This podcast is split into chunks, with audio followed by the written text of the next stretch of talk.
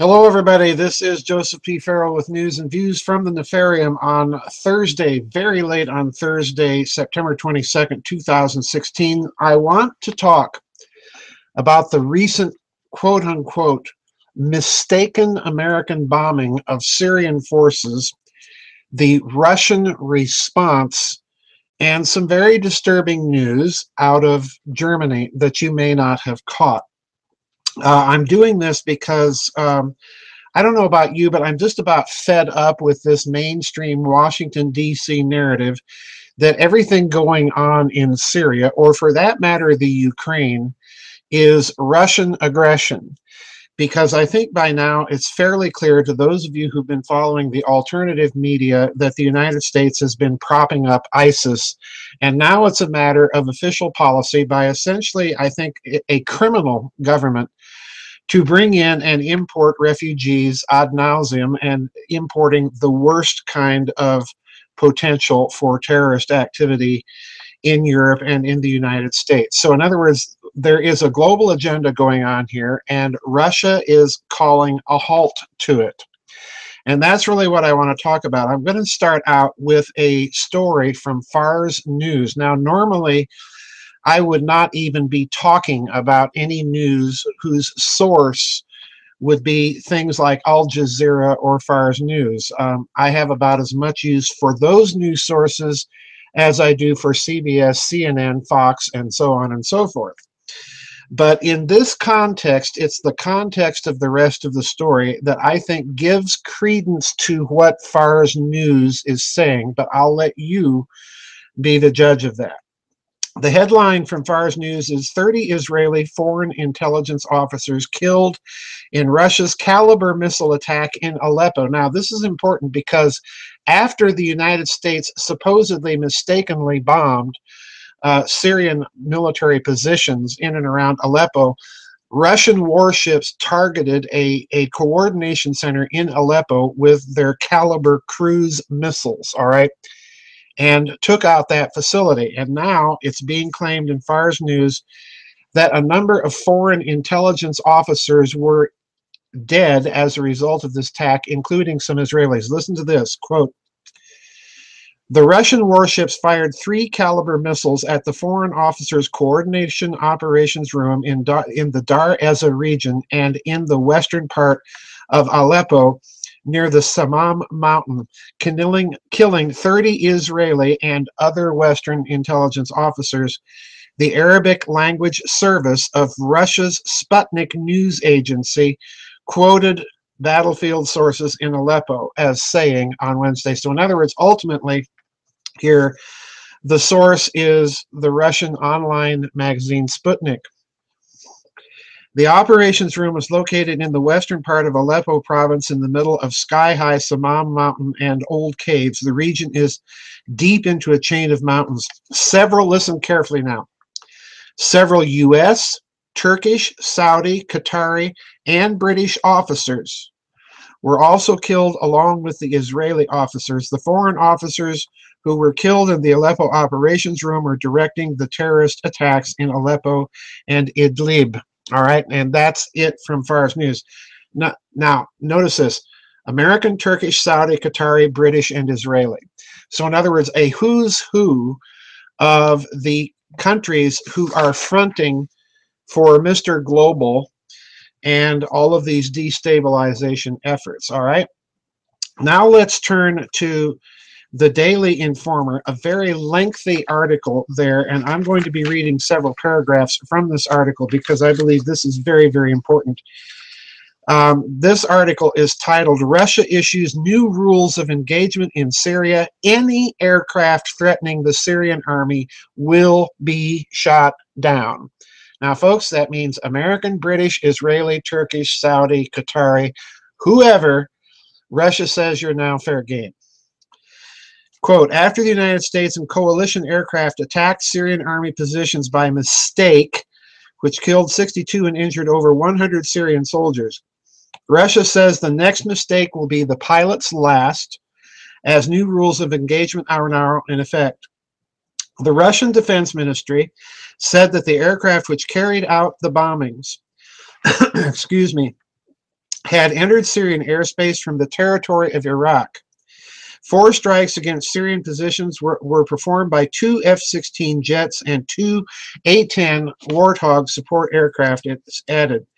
If the airstrike was caused by the wrong coordinates of the targets, then it's a direct consequence of the stubborn unwillingness of the American side to coordinate with Russia in its actions against terrorist groups in Syria, Konashenkov stressed.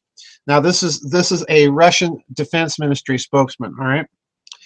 The Defense uh, Ministry also confirmed a report by SANA that an Islamic State offensive began right after the Syrian army positions were hit from the air. In other words, it was coordinated. Immediately after the airstrike by coalition planes, Islamic State militants launched their offensive. Fierce fighting with the terrorists is currently underway in the area of the airport, where for a long time humanitarian aid for civilians was parachuted. Now, in other words, folks, what I'm suggesting to you here, and what I think the Russians are making very clear, is that the airstrike, or pardon me, their missile strike on the command center at Aleppo was in response to this mistaken bombing of Syrian army positions, which was coordinated with a new ISIS uh, offensive against the Syrian army, all right? Now, this is where it gets interesting. This is where the narrative begins to break down.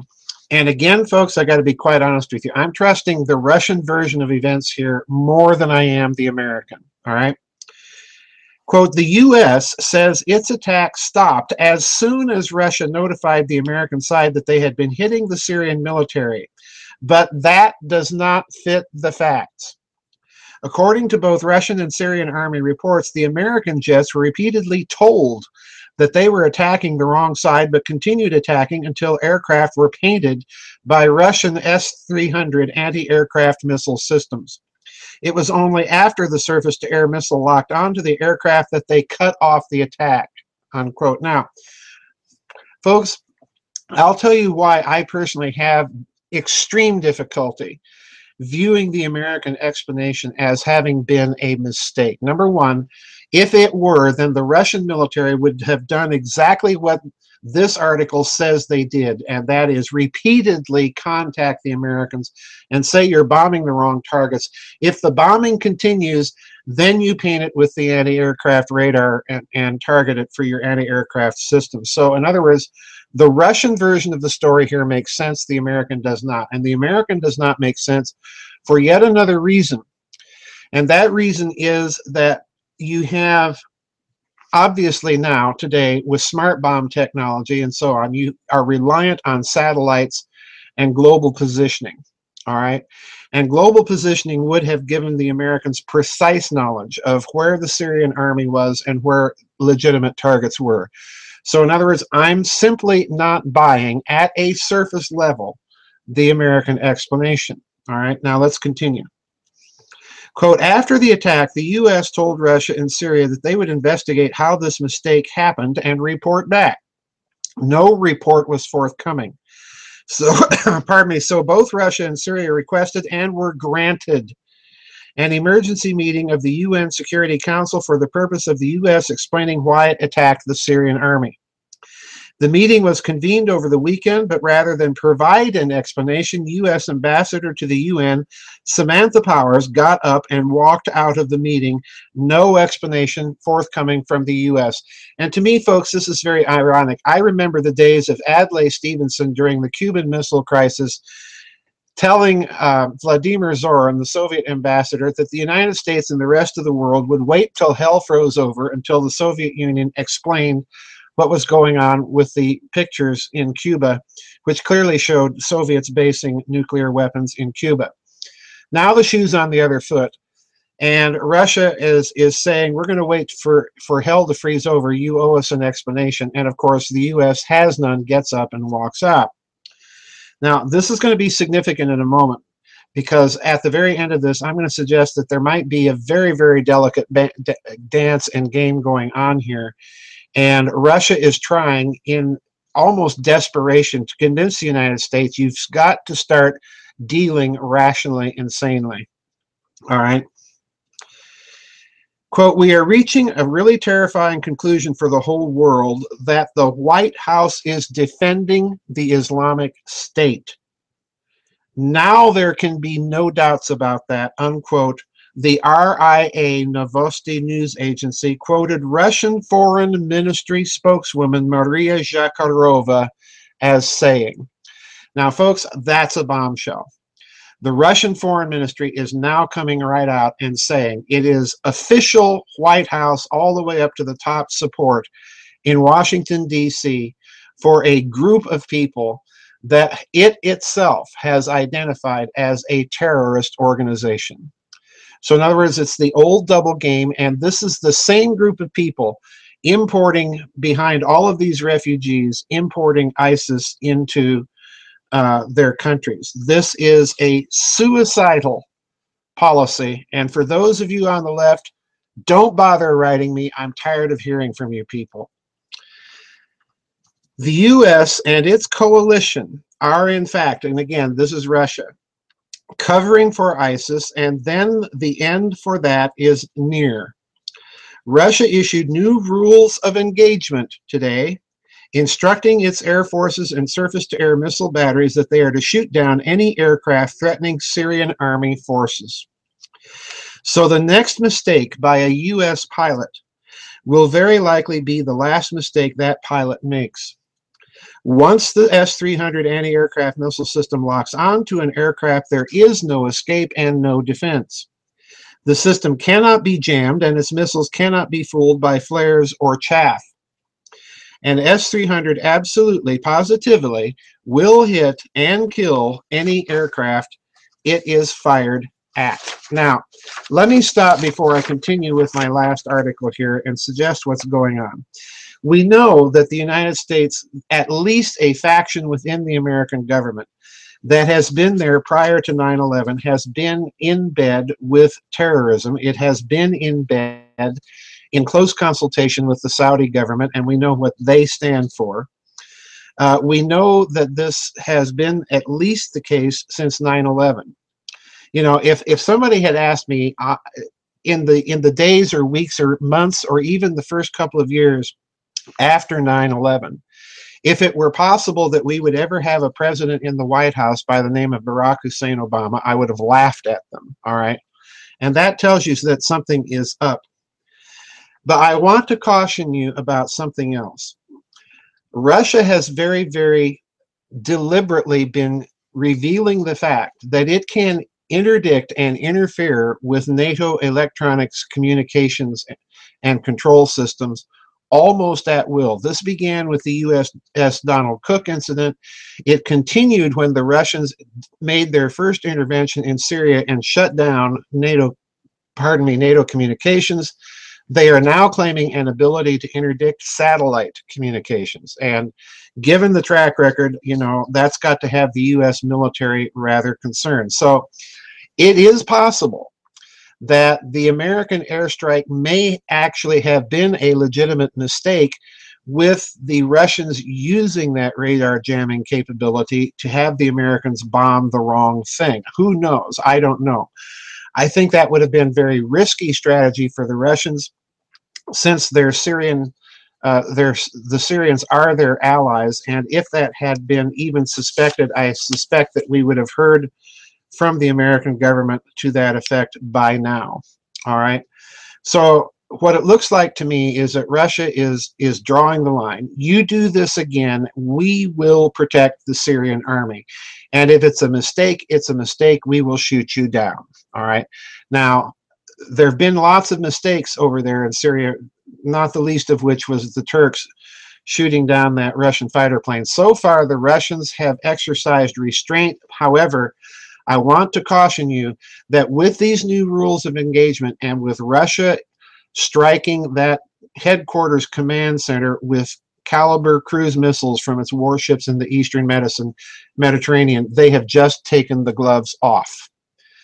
And that's a clear signal that they are willing to use force, deadly force, to defend their Syrian ally.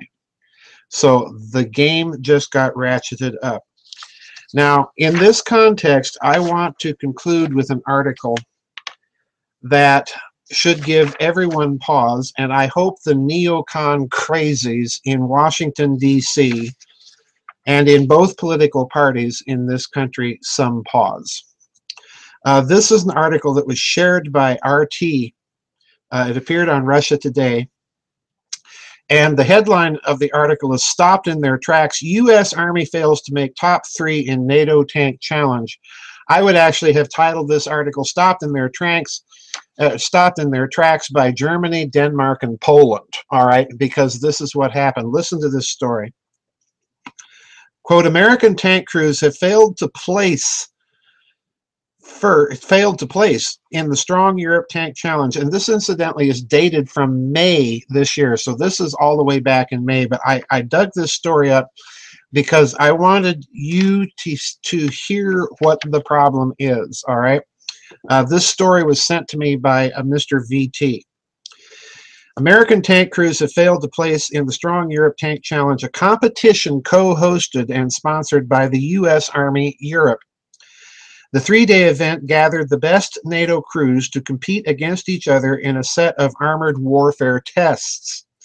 The Strong Europe Tank Challenge was jointly hosted from May tenth to twelfth by the U S Army and the German Bundeswehr at the Grafenwöhr training area in Germany.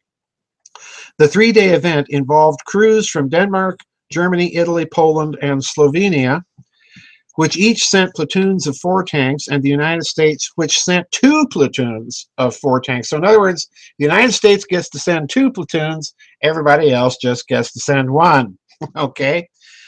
At the bottom of the article, listen to this. "The German tank team took top honors, followed by the Danish tank crew in second. Third place went to Poland. The teams representing the U S Army, teams, the two teams representing the U S Army which sponsored and advertised the event on social media, failed to make the top three. Notably, all teams were allowed to use tanks of slightly different types. The German platoon brought Leopard two A sixes, one of the best NATO-developed tanks that features a modified turret, enhanced mine resistance, and a longer main gun barrel, and et cetera, et cetera." So in other words, the U S Army didn't place at all in its own sponsored competition. Tactically, operationally, this is not a good sign, folks. We're too busy worried about transgendered bathrooms in the U S military. And if you're going to start picking a conflict with Russia, uh, you better think that policy through again.